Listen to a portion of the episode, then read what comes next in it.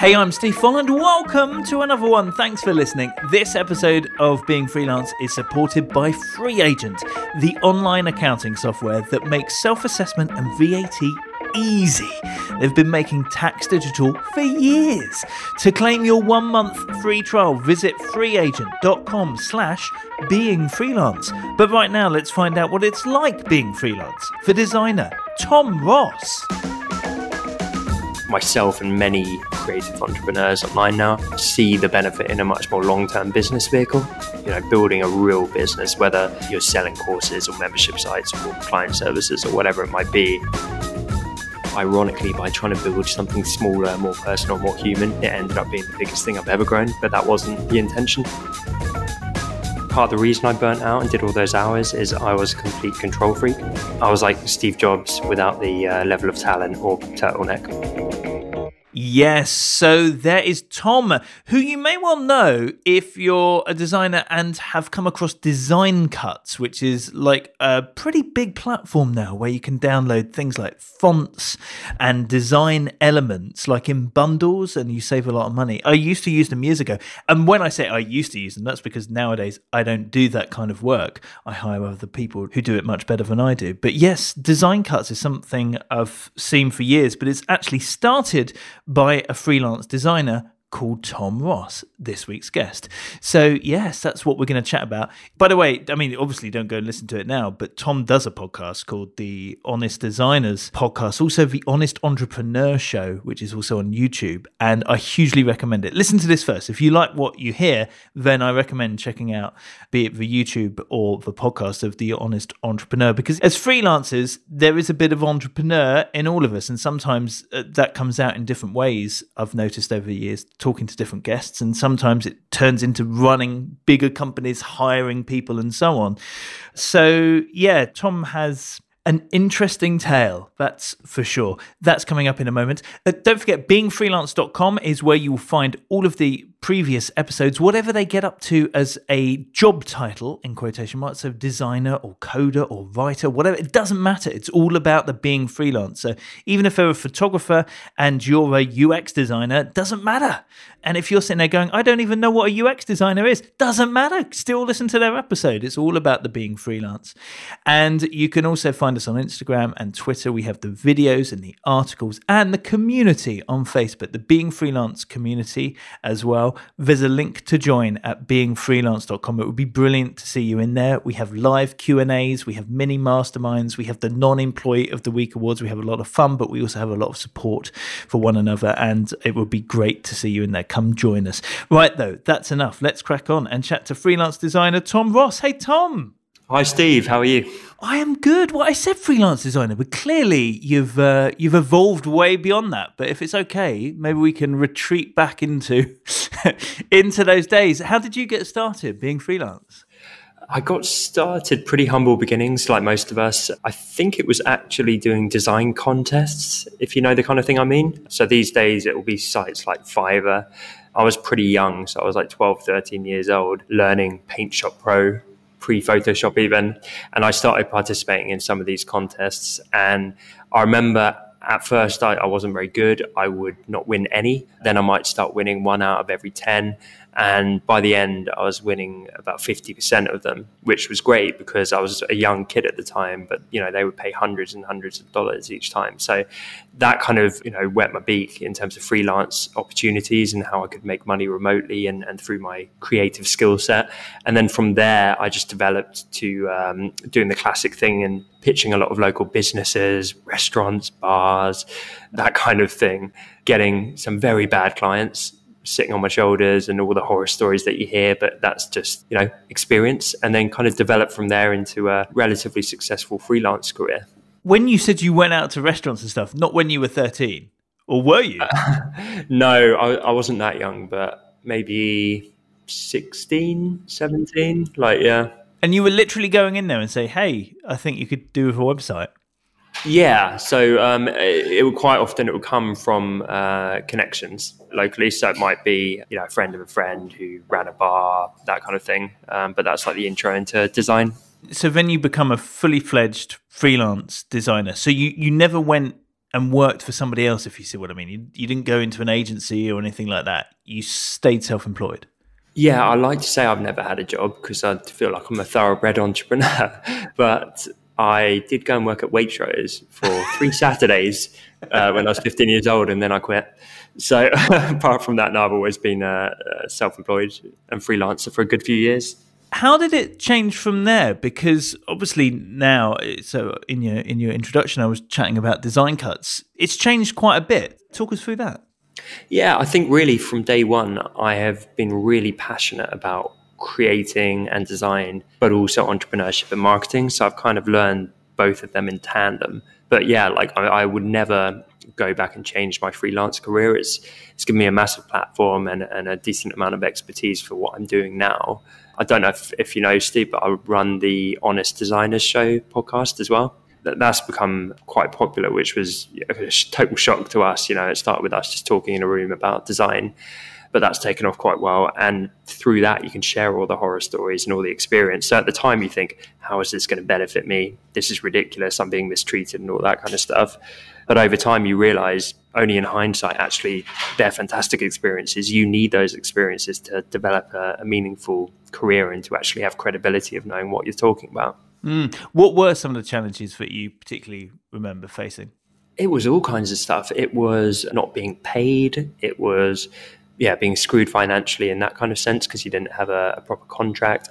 It was clients that would ask for endless revisions over and over and over again and wouldn't pay you anymore. As I alluded to before, it would be clients sat on your shoulders, micromanaging you. You you're feeling very much like the bottom feeder because you go into these places and they kind of put you in like a cobweb ridden room in the back and be like, get to work, minion. like all, all of these things, which uh, many freelancers and particularly freelance designers experience I went through and lived.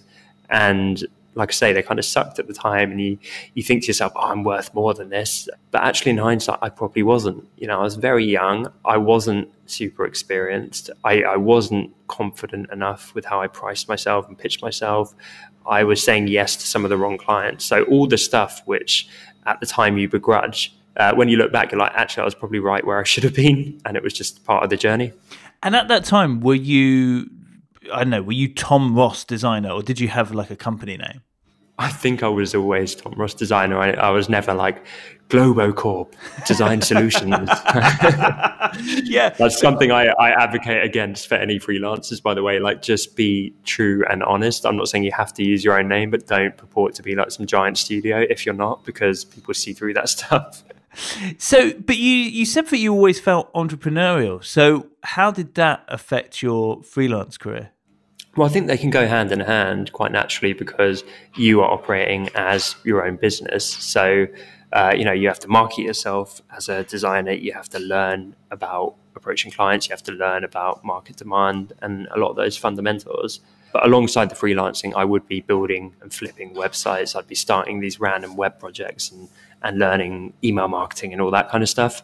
So again, if, if you have those entrepreneurial tendencies, but you don't want to go and grow out a big team and, and run a company, they're still your best ally as a solo freelancer because a lot of freelancers, you know, they are good at the design work, but they do kind of suck with the marketing, whether it is pitching or email marketing or social media content or, or branding and, and themselves and, and that kind of thing. I think often they fall short because they are so all about the work but when you combine the two, it's a really powerful thing.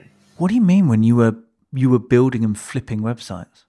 Uh, as in, you you create a website from nothing, build it up to a certain point, and then flip it. It simply means to sell it.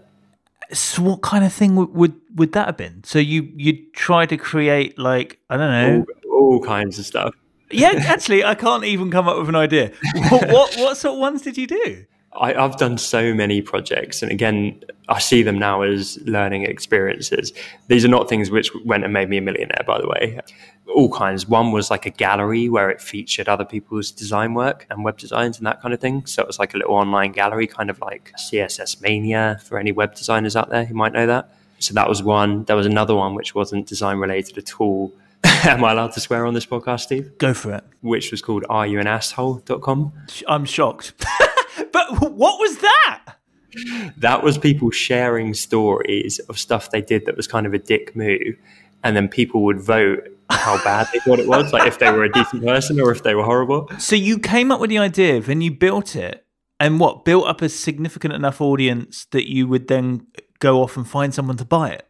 Yeah, that one even it didn't have the best audience. It was just that I built it up. I hired a freelancer to help code it, so it was like a functional thing which had a proper system that worked and a fairly small audience. And then I sold it, but that that's probably one of my lower ones over the years. So, um, I, you know, I think that sold for like one to two thousand dollars or something. It wasn't a lot of money, and I felt really good until I worked out all the time I poured into it meant I was probably at a massive loss financially.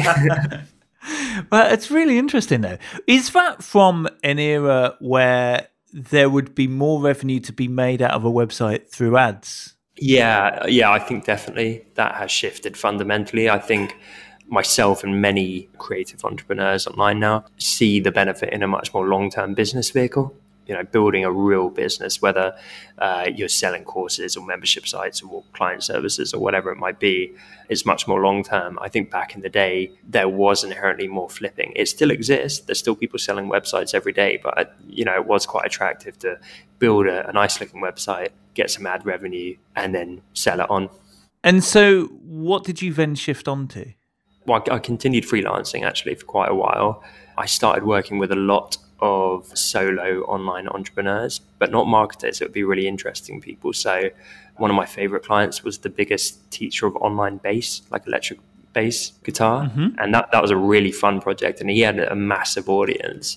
But I started getting known as the guy that would get results for your business. So, he implemented his um, redesign and overnight got 50% more paying customers. So he was like, this is awesome. This is paid for itself in like one to two months, what he paid me. And so through that, I'd start getting word of mouth and I get more and more interesting clients for web design work. Alongside that, I would dabble in things. So, um, do you know Smashing Magazine? No. It's a, a blog about design and code and that kind of thing. They put out a book on Photoshop and I was editor on that. So ah. they, they, they hired me to do that. So it was a few projects such as that. And a lot of that happened because I, alongside this other stuff, I started a blog all about design where I was teaching Photoshop and I was doing Photoshop tutorials, photo manipulation lessons, videos, that kind of thing. And that grew quite substantially. I think it had 100,000 visitors after the first month, and then it went on to get kind of millions and millions of visitors. So that built up a, a, few connections and a nice profile and attracted stuff like the book thing and a few other projects whilst I was still freelancing alongside it. But my biggest lesson from that was the numbers really don't mean anything because the audience was a bit hollow. I was doing everything I could to get eyeballs on my content and drive that awareness. But, you know, it didn't build anything sustainable. It made some money along the way, but I didn't build a, a, proper business model. I didn't build a proper community because I was just chasing traffic. Because mm. whenever I tried to learn online marketing, I said, How do you do online marketing? And it was all about getting more followers and more traffic. And so now a lot of what I do is I preach the opposite of that. You know, it's not about the numbers, it's about getting people to care and support what you're doing and build a proper business. You're still very much sort of placing yourself as that expert in design and feeding off of that element of your freelance business? Yeah. Um, so, whilst I no longer freelance, it did give me quite a lot of experience to talk about it, which, as I mentioned, I, I channeled into the Honest Designers Show podcast we do. And we've been doing, doing that for two years, over 100 episodes now. And we've still got stuff to share and anecdotes and stories and experiences about freelancing. And yeah, like I'm, I'm, I'm talking more and more about it. I'm going on the future, if you know that. Mm-hmm. Um, you know, none of that could really happen without the foundation of freelancing. So I know your audience is freelancers, whether they want to stick being a freelancer, which is amazing as a career, or they want to move on to something else. If you want to move on to something else, I think freelancing can be a fantastic foundation. It can be a great platform to open up other opportunities. Just to put all of this in perspective, by the way, when you were like right, doing that blog, for example, what year are we talking about? Uh, so the blog, I think, was like 2008 when I started that. So you're building that reputation, all of that, but you're also doing the freelance work. So were you just somebody who was working every, every hour? Like, what was your work life balance like at that time? It wasn't too bad back then because I would work very quickly. I remember an agency was feeding me regular work where they, they were basically outsourcing to me. So they'd pay me for the work and then stick a load of margin on top of it and charge their client. And that was fine because it gave me a, a steady stream of work. But I was at university at the time. And so I'd be out getting drunk with my mates and have a, a two week or four week deadline. And I'd normally kind of scramble it together in the last couple of days, to be honest, because I, I I did the same thing with my studies and my essays. I, you know, I pull pull all nighters back then and, and be really last minute. But thankfully, the quality of the work normally came through as well. How did your story move on towards where you are today? Yeah, so on the back of doing the blog, I learned more about the online landscape, online marketing, design. Like I say, made a few connections and so on. And then fast forward to 2013 that's when I started Design Cuts, which is my current company. And that's like the perfect fusion of everything I love. That's marketing, entrepreneurship, and design.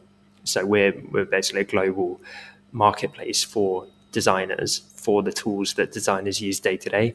So that's things like fonts, graphics, illustrations, templates, all those things which either make your work look more beautiful or save you time or both. And we started that and and we now work with about 400 of the best product creators in the world. So these are people creating stunning, stunning fonts, illustrations, all those kinds of things.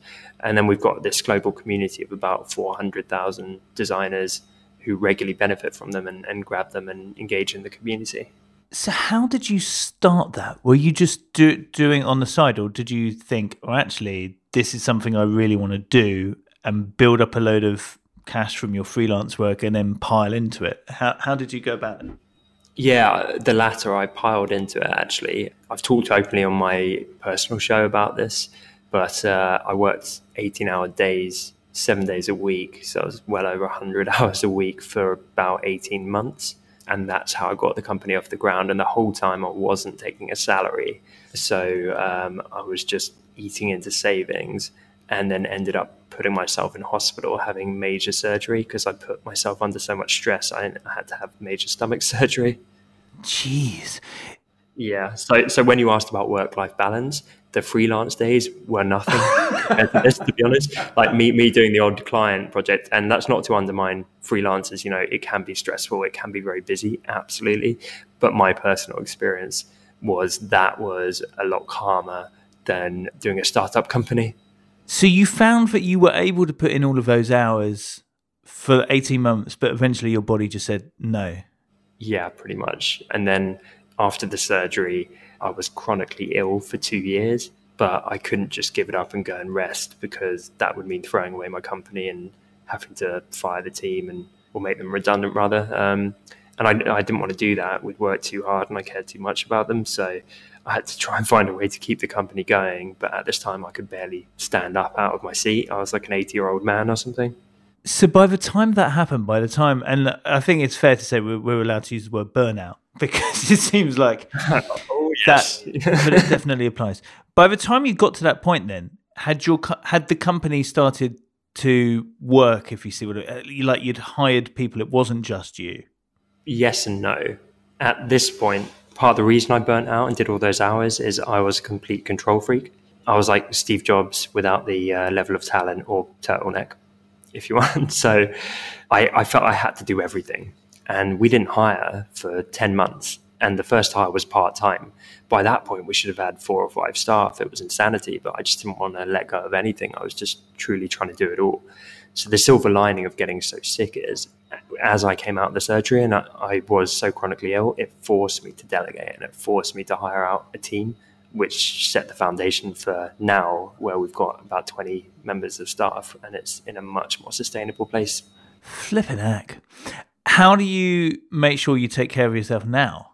I try, and I, have got a few ideas around this, but I, uh, I'm currently having a week where my to do list is so long that I've had to half my meeting times to pack more in and I'm still not getting it all done. So I'm going to have to work all weekend. And this is coming from someone who outwardly preaches against burnout and working yourself into the ground. But I also recognize the reality of sometimes it is just that crazy.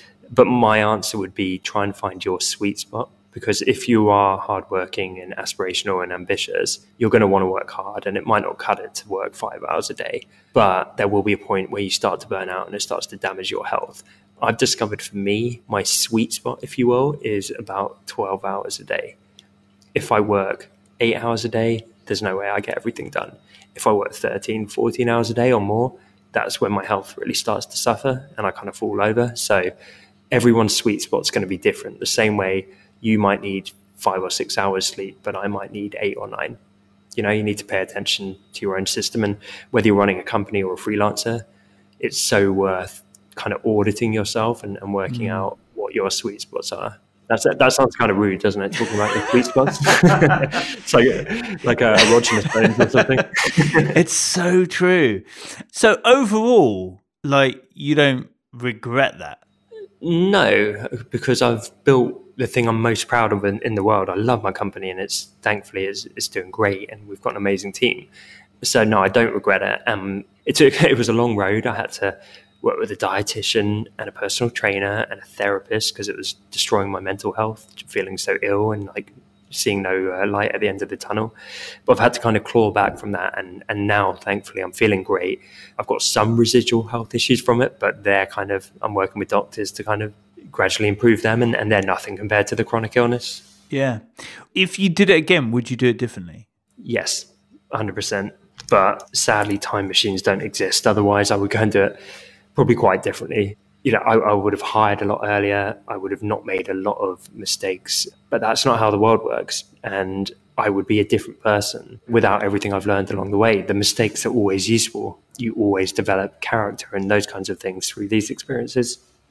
How did you find becoming a boss after all of that?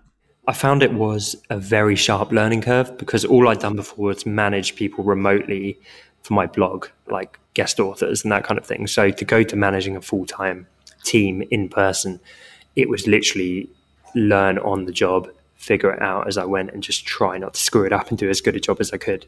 But it's, it's true what they say. The hardest part of business is generally the people. It's the best part. It's the most rewarding part, but it's also the toughest part because people aren't robots. You know, there's a million variables which constantly can go wrong or be unexpected or fluctuate. Yeah. Have you had any support at all through through this whole thing? As I don't mean from a nutritionist, I mean as a business mentor or coach or anything like that. Uh, yeah, I have. So I've got five co-directors and shareholders at the company, but I'm kind of the the founder and majority shareholder. And for a long time, I was the only one working full time. But they were hugely because um, some of the shareholders run a larger business and support us in that capacity. So through them, I was getting support and mentorship, and there were all kinds of like HR things which would come up, which I'd have no idea about, but they'd have 25 years experience because they're a bit older, older than me too. And so, yeah, that level of support, if you can find yourself a mentor or a partner or someone to kind of balance you out, it's a huge asset. I couldn't have done it without them, to be honest. How did you find them? I ended up getting a very bad experience happen to me in business, which I can't talk about, unfortunately. And on the back of that, I ended up in a meeting room with them and did a kind of Dragon's Den uh, thing or Shark Tank for any Americans listening, where I had to pitch them my idea. And I didn't know them at this point. It was like a family friend of a friend of a friend kind of thing. And I had to say, you know, I'm, I'm this young kid. I've got this idea. I think it could be great. Take a punt on me. And they did. And that was at what stage did that happen? Was that after you'd already spent the two years in a bedroom building it? No, that was before we built anything. Ah, okay. So that that was just an idea, and I, I went help support me build this thing. Yeah, no, it's interesting about the whole. It's not just the the, the funding; it's the the brains that come with it. Yeah, well, we never had any funding actually. It was just hard work. I mean, they supported in terms of like development uh, resources, but but that came from the other directors and shareholders who had that skill set. So it was all of us just putting our skills into it, but we never invested any money beyond like getting a domain name. And so now, uh, as we're here in tw- 2019, so you've you've mentioned the last couple of years of doing the design podcast. You're also now making your own YouTube videos and podcasts, but actually as you, right? Yeah, I'm doing the whole personal brand thing, and it's really fun it's taken me a lot of years to get there, but I started trying to connect the dots in terms of what I enjoyed the most. And I worked out it truly is helping people. It's what I've always gravitated back towards. I know some of my early design clients came from me, me being in a forum where I helped about 400 people. I gave them free consultancy for their websites just because I love doing it. And I'd be on calls every week with people.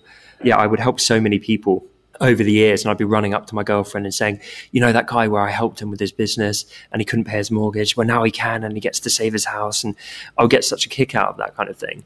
And so I, I, decided I want to combine my passion for helping people with the credibility I've now got from actually having done it and built a real business and scaled it and learned a lot along along the way. I'm now in a position of hopefully uh, authority where I can talk about this and know what I'm talking about and really give people actionable quality help. And it's my biggest passion, to be honest. I love my company, but every week I'm helping dozens of creatives, freelancers, and entrepreneurs, whether they're you know filling up my Instagram inbox and asking questions, or they're watching the show that I'm doing, the Honest Entrepreneur Show, or I've got a weekly call with some of them where I'm helping them through their business or Instagram Live. It's like every moment I'm not working on my company, I'm doing that because I just get it energizes me. I get the biggest kick out of it. I just love helping these people. Yeah, it doesn't actually sound like you're somebody who likes to switch off, even if you could. Yeah, I'm, it's weird because I I was quite good at being lazy growing up. I really was. This has not been like from the age of eight or something. And I know I'm saying since twelve I've done all this stuff, and I have. I was never completely work shy, but at the same time, I think I wasted enough time growing up that when I hit about 25, I thought, you know what, no more. The rest of my life is on me. I better get my act together. And that's when my company really took off. And I think that becomes quite addictive because you think, oh, wow, I didn't realize I was capable of that. Funny enough, when I work really hard and pull my finger out, big stuff happens. And so from there, yeah, I've got really good at filling my time and uh, yes, I should get better at downtime, but I'm not very good. I sit there and get like a five minute rest and be like, nah, I need to be doing something. yeah. Do you think that's partly, do you think you were addicted to making progress on your business? You know, like when you were making yourself ultimately sick, like that it wasn't just that you needed to get the work done, but actually you were, you were loving it so much. Yeah. So it's definitely a love for it and a passion for it. But through my new show, this is something I talk about a lot because I think entrepreneurs, uh, whether they're creative entrepreneurs or otherwise, there's a big thing on the scene where everyone's very black and white in their advice, and it's just work harder, be more productive, rah rah rah, all this motivational stuff, and, and no one tends to give the wider context. And so I really try and give a very very transparent look at it, hence the name the honest entrepreneur. But I think that transparency is so so key because yeah, to answer your question, when I was growing it, it it's like a, a drug addiction almost because the harder you work, the better it does. And the better it does, the harder you work. And it's like an endless cycle. And another kind of metaphor I could use for that is imagine, Steve, there is a giant pile of pound coins, or for the Americans, dollar bills next to you. And you take one and you put it in your pocket, and you've just made a pound. So you take another, you made two pounds. At what point do you stop and I'm not someone who's like particularly all about the money. I'm generally more about like building something meaningful and the success. But I'm just going to use money as an example here because it's quite relatable for people. At w- what point do you stop? You know, you're gonna you're gonna keep doing it. Uh, you're, you're probably going to find ways to do it faster and get more efficient with that. And you're going to go go go go go because you could be there all day and getting more and more of what you want, whether that is wealth or success um, or passion, all of those things. So it does become quite addictive when you see it through that lens. Maybe that sounds quite depressing to you, by the way. But I'm, I'm, I'm trying to like. I, I like to think I've got more balance now. In that, you know, I'm doing it, doing it for the right reasons. At the time, yeah. I was just seeing what am I capable of, and then I was like, what, it, you know, it just went like a rocket. It really took off, and I was trying to hold on for dear life, to be honest, um, and push it forward. So I'm, I'm taking you back to like 25 year old Tom's yeah. mindset I like to think I've grown up in a lot of ways. It's interesting because, like, you've and you've managed to restrain yourself from, I think, saying the word hustle once. Uh, although my, the first episode of my show, I said hustle culture killing us, and then the second episode, I, I, talked in depth about how ill I got and all the rest of it. Yeah, I didn't want to mention it because not everyone's familiar with the the term, but yeah, hustle culture. It's a dangerous, dangerous thing. I think It is. Yeah, I agree. I think it's dangerous. And and yet equally you can sit there and point to the fact that hustling cre- did create for you what you wanted. It just happened to be that it was killing you off at the same time. Yeah, and and I talk openly about that as well because I think there's two sides. On one side, you've got like all the hustle bros on Instagram, right? I'm hustling my face off, man, and just really pushing that. On the other side, you've got a growing movement that's anti-hustle, and they're now really denouncing some of the A-listers uh, like Gary Vaynerchuk and people like that who seem to be the or- at the origin of the hustle movement. I sit somewhere in the middle because I've got a huge amount of respect and admiration for a lot of those A-listers because I think they're geniuses in a lot of ways, and I have no desire to like tear them down.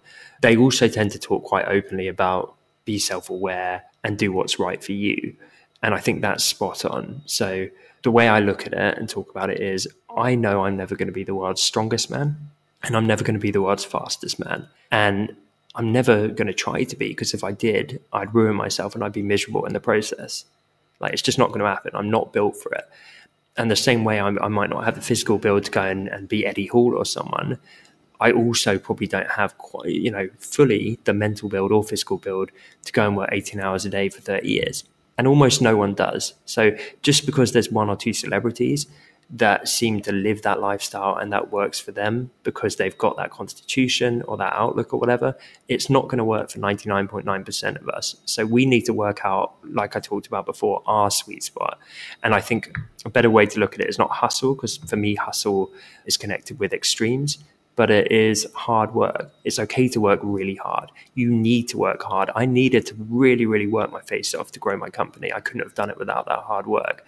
But hustle as a movement, I think, is connected with a lot of people saying stuff like give up your 20s and have no social life, only work, or sleep less and only work, or you can't be in a relationship because that's going to detract from your work. And like anything, right, you need balance. Whenever you take it to these extremes and you get these subcultures which push them to unhealthy extremes, it's not going to result in a good thing. And my worry is, and why I talk openly about this, Steve, is I think there's a tidal wave of mental health issues looming around the corner. I think it's already beginning, but I think a lot of people are where I was at six months in or a year in and they don't see what's around the corner. And I think a lot of people are going to crash incredibly hard, and that does scare me. Now, I always do this thing where I ask for three facts about yourself to make two true and one a lie, and let me figure out the lie. What do you have for me, Tom? Okay. I was a chess champion as a child. Okay, that's number one. I have been known for participating successfully in rap karaoke. Is number two. And number three is I've won two consecutive eating contests in my time. Okay. How so how old were you when you were a chess champion? I was eight or nine years old. And was it like a school thing or a country thing? Like what was the what was the level of your championness? Uh, it was county champion. Chess champion at nine years old. Rap karaoke. I mean, okay. Have you won a like a rap karaoke contest? Um, n- not like a formal contest, but it's more just the uh, accolades of doing it in a karaoke setting, and you know, not like a formal competition as such. What's your go-to rap karaoke tune? I would have to say nothing but a G thang by Snoop Dogg. now, and I know like people are going to be going, well, ask him to do something. I'm not going to. Thank God for that. Three eating competition. What did you have to eat? It was mainly burgers, but there were a few sides. In this country? Yeah, in this country. Good grief! I didn't think we had it in us. I thought we were. Well, at, at a, uh, a, golf club, the first one was as well. so really incongruous. Good. It should be like how many pork pies and piccalilli can one devour? So you ate how many burgers do you think you ate in order to win? Uh, I think it was eight. It's been what? a few years, but yeah, it was ridiculous. Okay, right. I think that's true. I think the addition of the golf club there was a good bit of color. I think that's true. Rap karaoke. Do you do rap? Quite possibly. It was so. It's not like you won rap karaoke, so it's almost. So in I don't think you were a chess champion. Okay. Do you want the truth? Yeah. I lied about the food eating contests. Ah! no. How, how, many of these do you get right normally, Steve? oh, I think I'm pretty good at this. It devastates me. Um, oh well, well done. Like the you totally. Oh yeah, is it a golf club. Totally had me. Well, it's because I was thinking of an actual food contest that I remember, but I just wasn't part of it. You've got to got to color out your lies, Steve. yes, yeah, yeah. now, if you could tell your younger self one thing about being freelance, what would that be? That you need to be patient and realize you're not going to get there overnight. It will generally take years and years. You've got to keep putting one step in front of the other.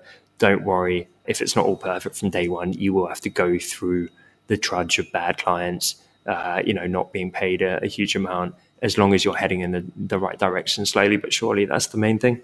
Thanks so much for being on. We, as ever, for all of our guests, put links at beingfreelance.com so you can check out what they're up to, so you can find out more about design cuts and also Tom's shows that he's been talking about. Which, are, I mean, you said actually that you, you know, this is you creating your, your personal brand in quotation marks now. Mm-hmm. Uh, which I can see, but equally, like I have followed design cuts for years, oh, and really? I, yeah, and I definitely remember very early on videos with you in it. Like it would be you in the office. Yeah, say- that wasn't so much on my personal profiles. That was for the company. I decided I, I wanted us. It was important to me that we were a very human brand. You know, I didn't want to be faceless. I, I wanted us to to be out there so people could get to know us and we, and we could show our personalities.